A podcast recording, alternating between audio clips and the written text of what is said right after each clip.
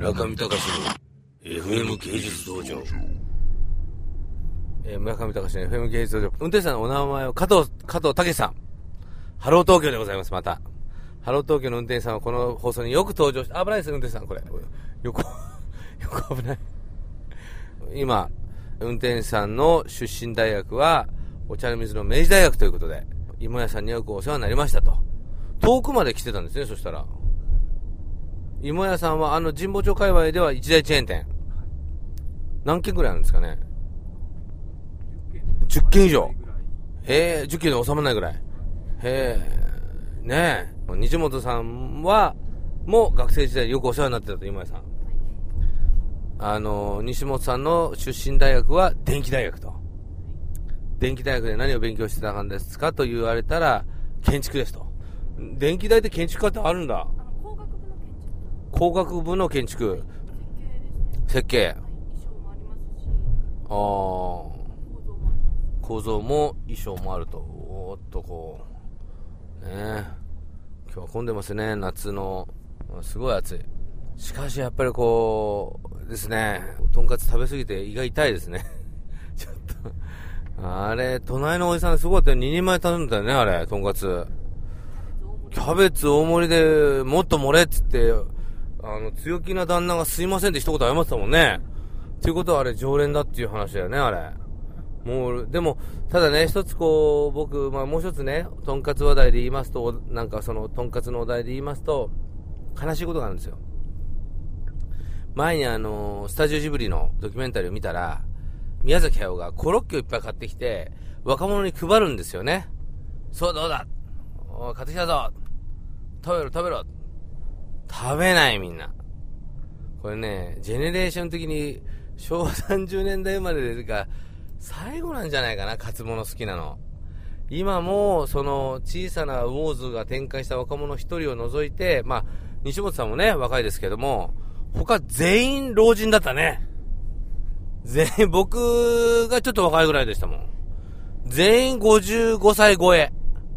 これ、カツっていうのはこれもう本当に貧しい時代のこう、日本の食物だったんでしょうな。まあ、あんな脂っこいもん今時の若いもんね、太るとかなんとかで食べないんでしょ。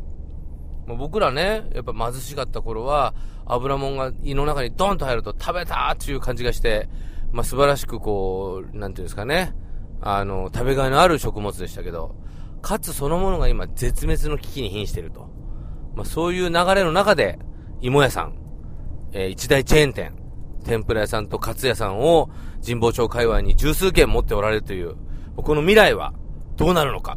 これ皆さんでですね、えー、見守っていこうじゃないかと。そういうことをちょっと話しつつですね、ちょっと若いリスナーの方も、今屋さんに一回行ってみたらどうでしょうか。750円でトライできますよ、この体験。なかなか都内で750円でって、なかなか松屋吉野以外ないよね。でもまあね、今屋さんだってチェーン店なんですから、チェーン店 VS チェーン店ということで、やっぱ値段戦争にもね、参戦しなきゃいけないということで、ヒレカツが900円でしたね。ヒレカツ900円で、でも、僕の隣に座った老夫婦の旦那が初めて嫁を連れてきたらしく、あら、とんかつだけなの？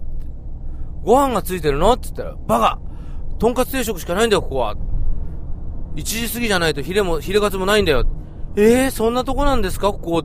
うるさい黙って食べなさいって言って、そういうなんか特殊なとんかつ屋さんです。芋屋さん。あの、厨房が広くてですね、一見すると、まあ、そうですね、まあ、ちょっと不必要にでかい厨房で、カウンター席には、カウンター席を番号で呼んでましたけど、はい、4番に座ってくださいって言われても、もう、すぐにはわからないじゃないかと。ま、常連相手の商売だということは一目瞭然ですな。まあ、そういう今屋さんに皆さんどうぞ、長谷さんじて、常連のふりをして、大盛りを頼んでですね、これ大盛りと聞いてみましょう。で、運転手さんによると、その他の天ぷら屋さんとかの天ぷら定食を全部食べるとお金くれるらしいんで、芋屋の戦争にぜひ参戦していただいて、勝利していただき、あなたの意を拡張していただきたい。そういうことで、ちょっと今日は締めたいと思います。ありがとうございました。中見隆の FM 芸術道場。